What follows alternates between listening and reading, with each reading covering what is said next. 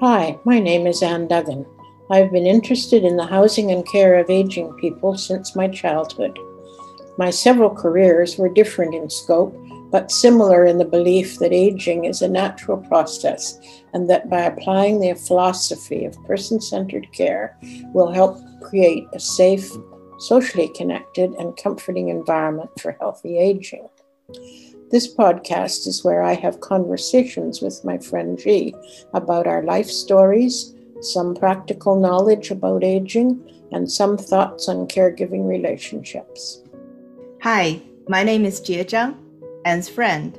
I'm a professor of service management and a lifelong student of service design and delivery for aging people. And this is our conversation.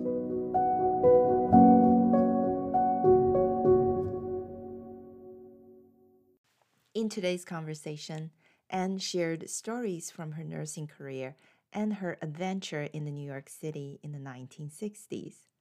Our conversation also touched upon compression stockings, what they are, how to care for oneself when using them, and how to be a good host when someone comes to help with the on and off of the stockings.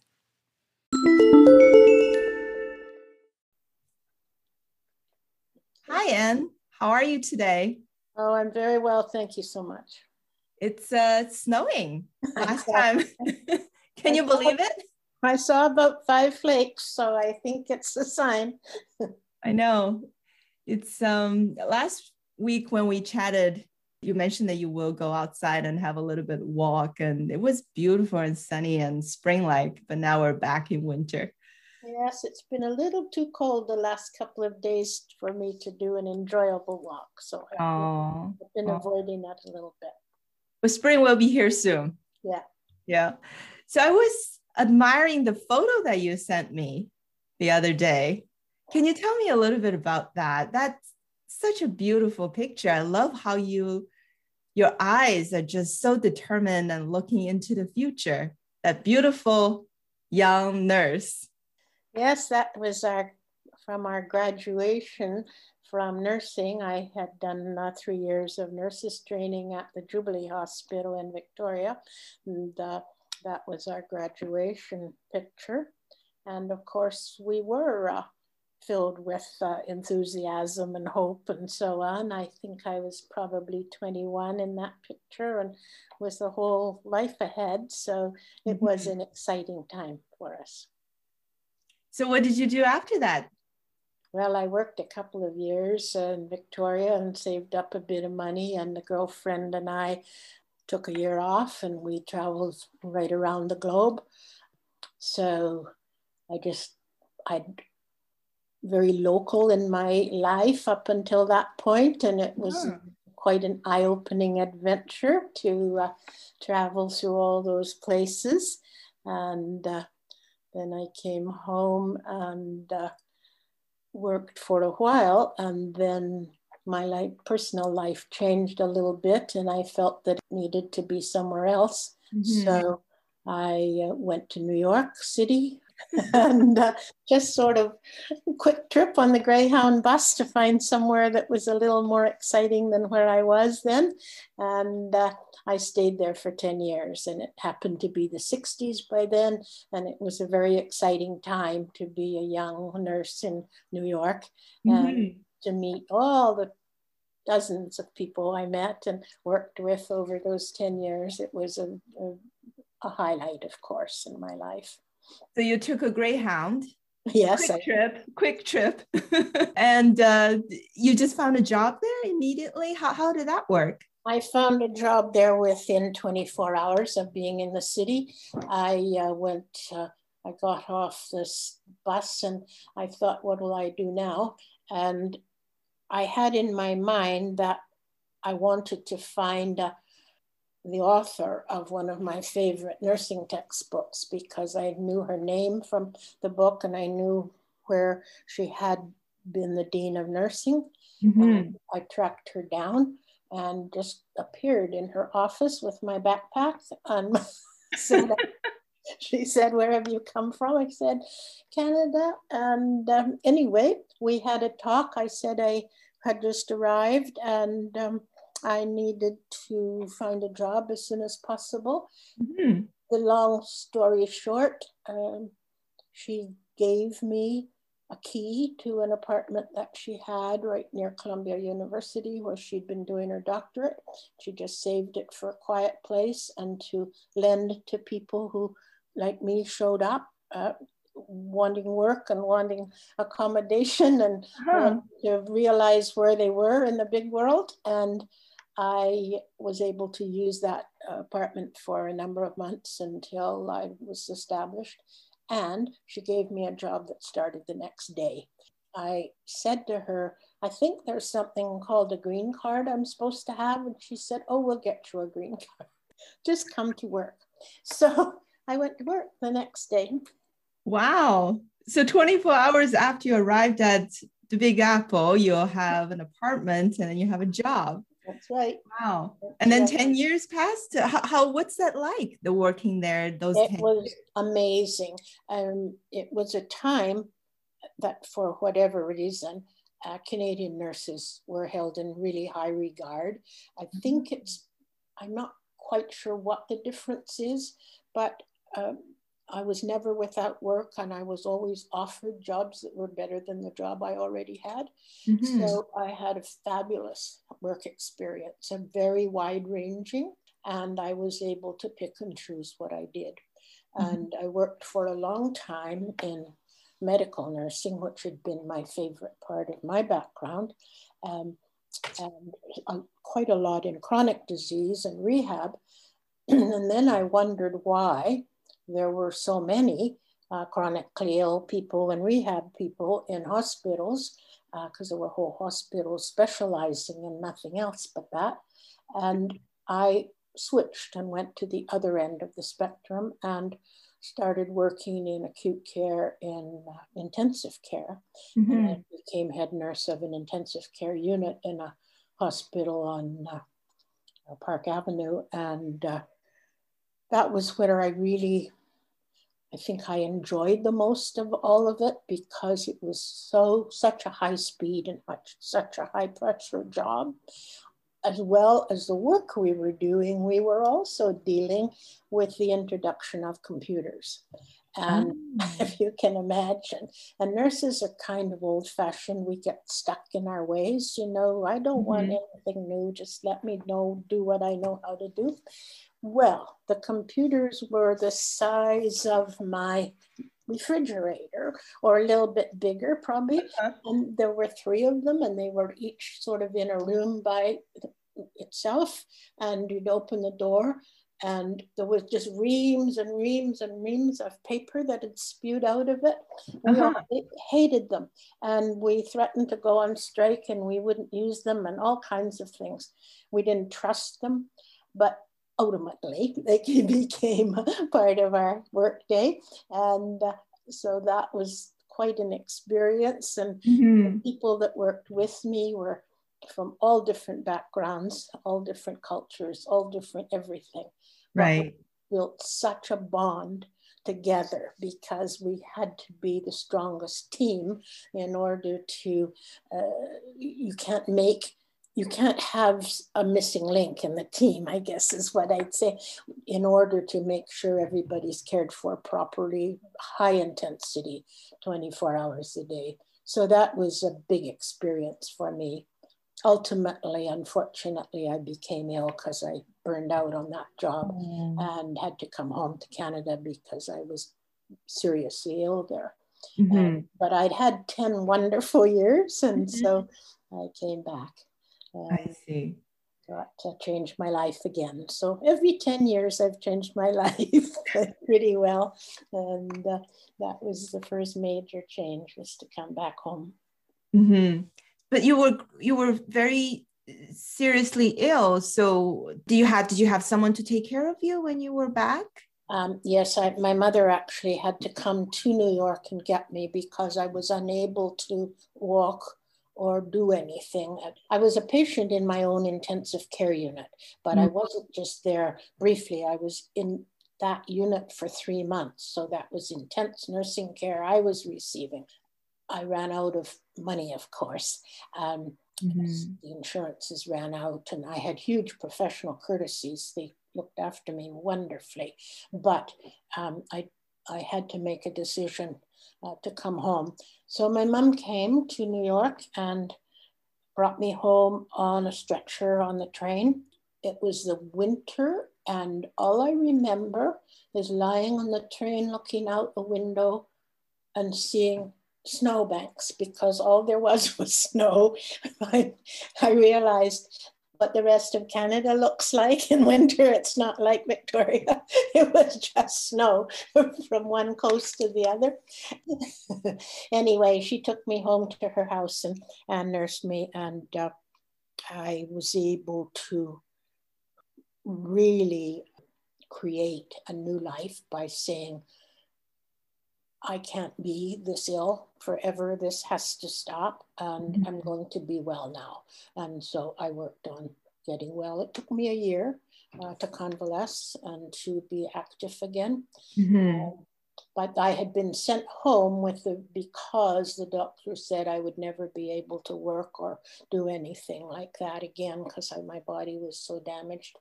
But I was fine. Within a year, I realized I had to start again with something fresh and new ideas and retrain my brain. So I chose the real estate market, and I took that training and became a realtor.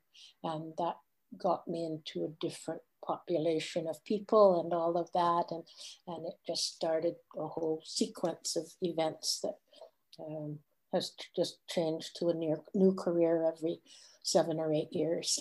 So you're not only determined, but you can pick a new direction every 7 or 8 years. I'm a great career there. I'm quite famous for saying, well, I'm shutting the door on this now, and I'm opening this door. And I've done that many times in my life. Yeah. Mm-hmm.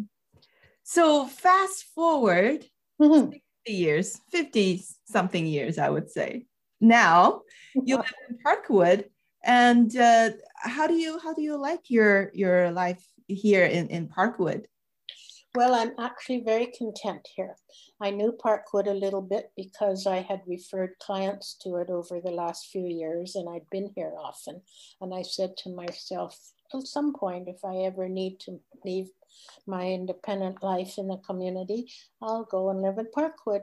And so it was surprising to me, because at the same time, I had always said, I will never go into a care home. I will always stay in my own home, and I'll have help if I need it. And I never want to be one of those people who lives in a residence. And then one day, about a year ago, I got up one morning and said, I'm really tired of my life as it is. I'm wearing out.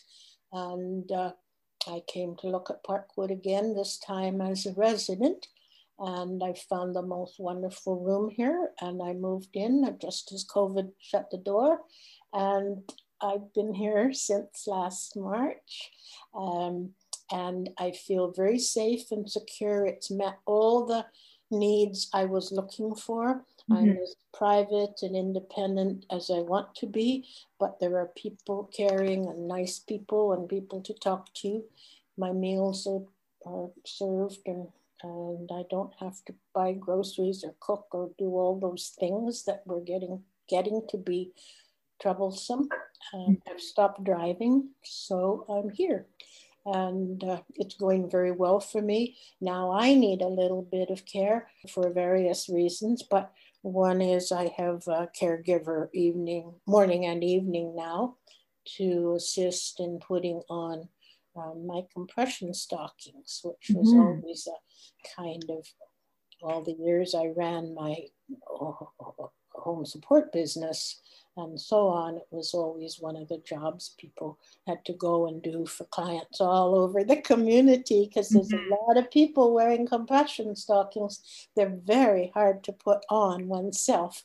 For me, it was impossible to put on. So I now have caregivers, which is another whole new experience from my perspective.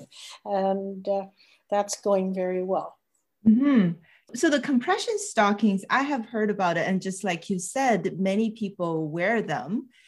And my impression is they're just like knee highs and cover the toes and all the way to your, just below your knees. Yeah. And it's very tight, right? And what does it do? What is it? What are some of the benefits of wearing them if they're so hard to put on?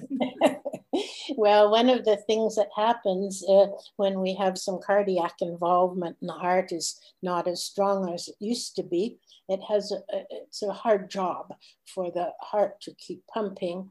And one of the hard bits is the blood gets to the feet and then it has to come back up to be recirculated. And it's that return of the blood back puts a lot of load onto the heart. Oh. So the heart muscle becomes weaker over time. And so you see that in elderly people, they often mention that their ankles are swollen or legs are swollen. It's because of the other fluids also gather.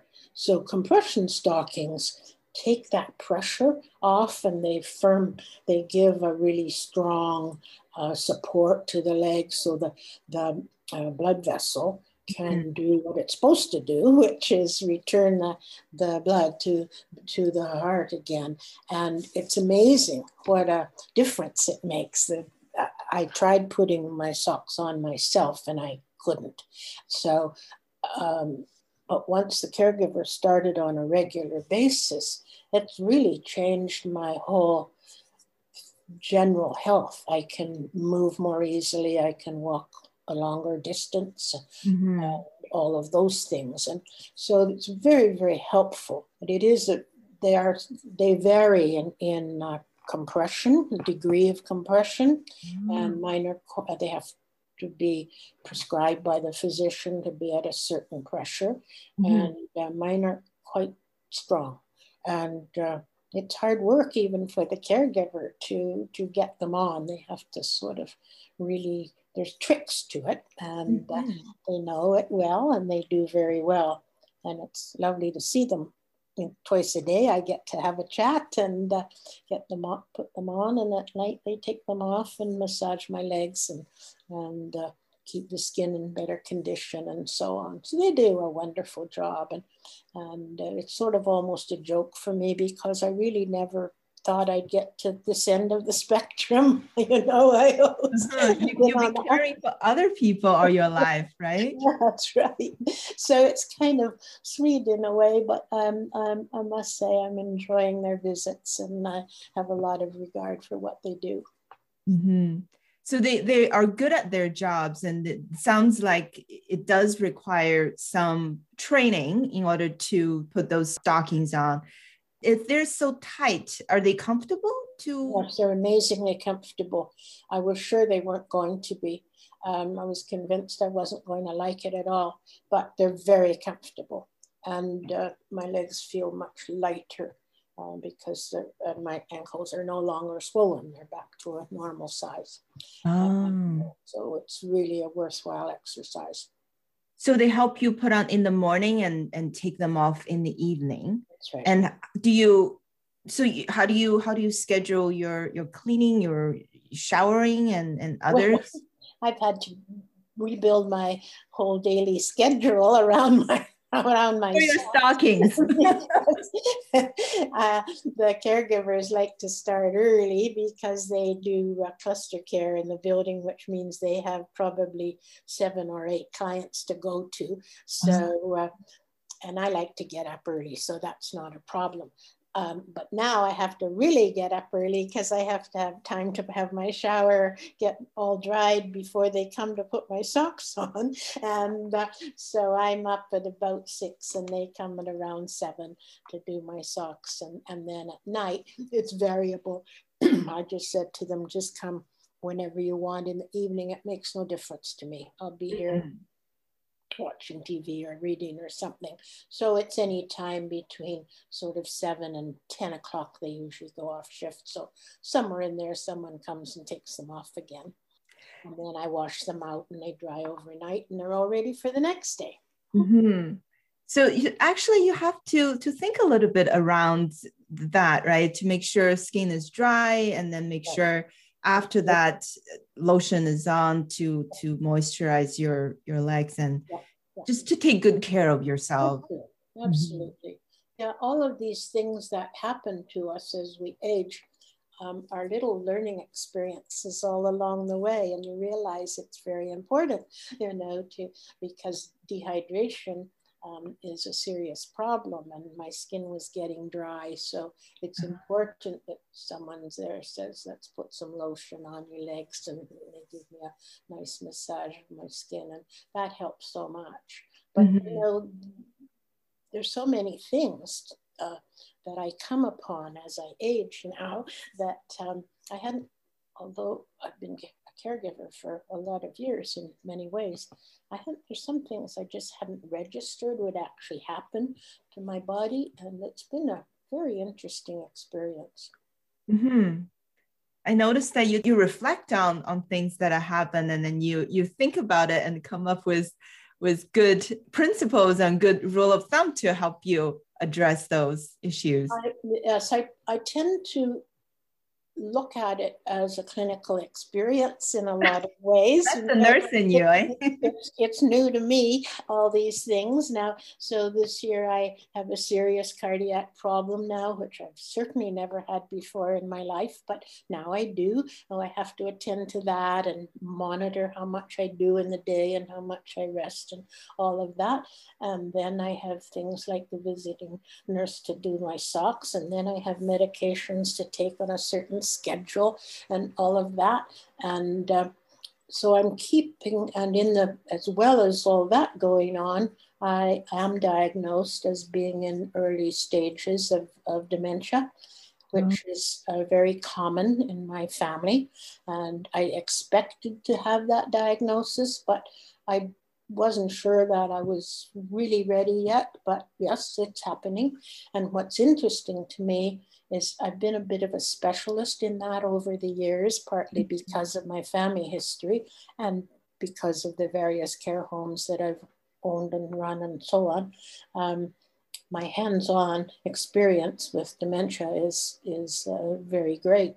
And happening to me, I'm keeping track of it, of what's happening, because I think it could be very useful information for people who are recognizing change, and maybe in their mother or dad or whatever. I'm noticing it in myself, and I'm fully accepting of what's happening. It's, one can't control it, so I'm totally aware of it, and I'm not fighting it, but I do live a little bit around it. It's another thing in my life to pay attention to. I keep notes on what's happening, what kinds of changes are happening in my brain, and all of that. And I don't work against it. I just work with it, you know, to ease the path a little bit. So, I tell you, this year, from when I moved in March of 2020, that's a year now, and it's been a learning process. It's rather been like going to school all over again to be officially be an old person now, and you know, and see what one really does experience. Fascinating. It is very fascinating, come to think of it, because you were talking about just now, you used to be, let's say there's one side of dementia, you know, from the outside in, you were looking at your care receivers, your clients, how they experience it. And now you're on the other side and going through it, you can maybe verify what is your past observation and link them, right? What you observed back then and what you're feeling right now. And it's just amazing how your approach, you like the clinical experiment, clinical observation, the way that you can look at it so objectively, it is so amazing. Well, I'm very aware of the development of it, and I want to learn as much as I can and make notes about it, because there will be a time when I can't do that. And in my own way of looking at it now, it's not showing up to people who speak with me and so on. It's not interfering in my life yet. I'm very aware of it, and I'm very aware of what's happening internally. But I don't think I have more than 2 or 3 years of freedom from the signs that will appear, other people will notice. So I have some pressure on me to really make some observations.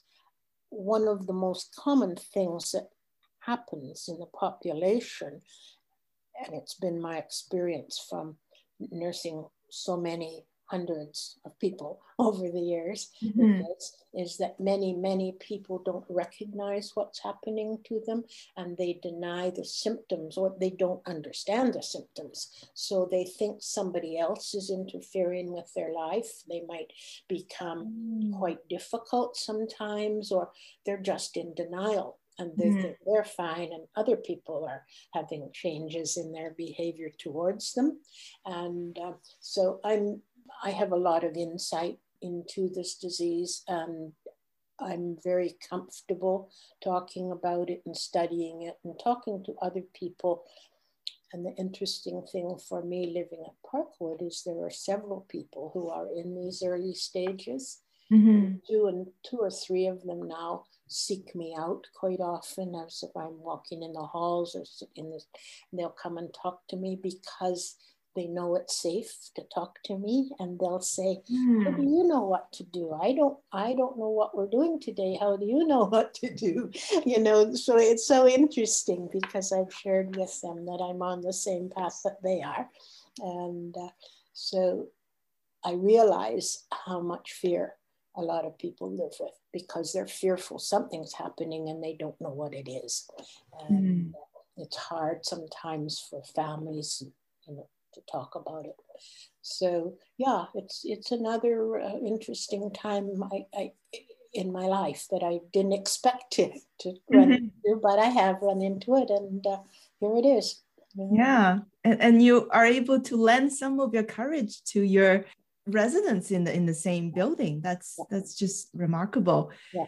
So, and I want to go back a little bit about the caregivers. You talk about they come in twice a day. Do you have the same caregiver every day? Quite a lot of the time. They try to be quite consistent, but with staffing and changes and this and that, the scheduling varies a little bit. But I think I'm fortunate. I think I only maybe have 5 different people that come different times, you know, so I know that's better than some places. When I had a home support company a number of years ago, a lot of our clients came to us because we were in the private business, and they would come to us maybe from a public service. Mm-hmm. And one woman said to me, "Oh, you have the same caregiver going to my mother, you know, every day." I said, "Well, yes, consistency's top on our list to do." And she said, "My mother had 56 caregivers in 30 days of, you know, whatever." Yes, it was quite often. It was a different one every shift for people. And I'm very allergic to that happening to people. I think that's not right. And so in my professional life, running care homes and home support companies,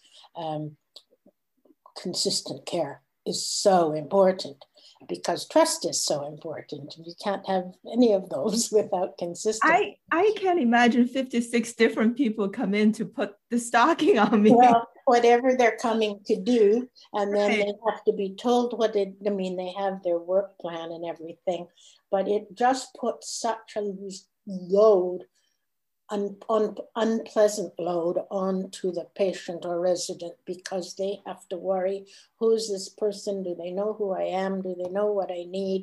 You know, how long are they going to be here? When are they, you know, there's all of that unknown stuff. Mm-hmm. And so no, this is very well organized, and I'm very pleased with the fact that my caregivers, you know me, speak to me by name. They know who I am. I know who they are.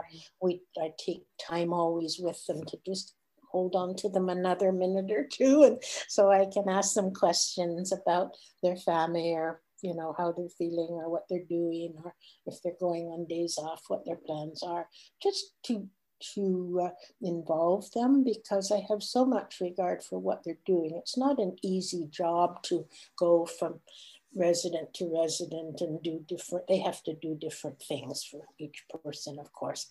And so they, and many of them are young women that may have young kids at home or something. And these days it's very difficult for them to hold it, you know, keep the job and have childcare and do all the things that are going on in their life. Mm. And so I just like to give them a little, my room's a little breathing space for them when they come here, because it's a simple task. It's a little physical, but it's simple and it's done, and we get time to have a chit chat before they leave. And I think that's good for both of us, actually.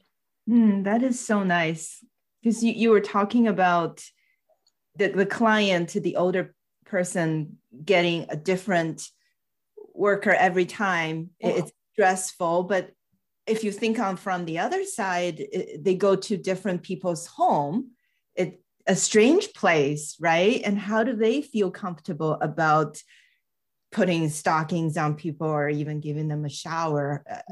It is a very, very interesting and as you said, could be very difficult situation. And it's a kind of job situation that requires really good direction and management and so on. So, you know, there's been so many times over the years when I was sort of running my own companies where I knew right away when someone described what was happening to a family member or a client or something, I knew exactly what the strength of management was in that situation, because management has such a responsibility to their staff, you know, to really invest their time in their staff and teach them and encourage them and be in touch with them, because it's it can be an isolating job, especially when they're in the community doing home support and driving from one part of town to another, to a different house and a strange house, as you say. Sometimes they feel a bit lonely on the job, you know, and they don't always have someone in some of the companies where they can really get in touch with someone if they need help or a bit of encouragement or something like that. Mm-hmm. So there's a lot of subtleties that go on. Any job that involves so many levels of human behavior all at once, are complex in themselves, you know, so it takes special people to do this work. I really like how you highlight the importance of management is taking the responsibility to support people to do that. And this job, this home support, home care, if it's done well, it really helps. If you think about it, the older adults, sometimes they are quite lonely in their home. Oh. Right. And the caregiver, they are living a very lonely job. And if two lonely people get together and they were able to build a nice relationship, it's really a win-win on both sides. Absolutely. You know, each person can thrive from that. But it does take the time to build that trust and build that relationship. And that's why consistency is so important, that they can see that person on a regular basis, have a new person in their life every day. That's pretty hard. Right. But I like how you give them breathing space to help them feel comfortable, to acknowledge them, right? And be a good hospitable host on your part. Yeah. So Anne, I'm taking up a lot of your time, but before we go, I'm just curious, where do you have your photo displayed? That beautiful young nurse photo. It's kind of funny, but because I'm not used to having pictures of myself in my living space, but this I purposely put my picture beside my bed at a low level. I open my eyes in the morning and I can see the picture on the wall, and I did it because I know that there will be a time when I might wake up in the morning and not be sure who I am or where I am or what I'm doing here.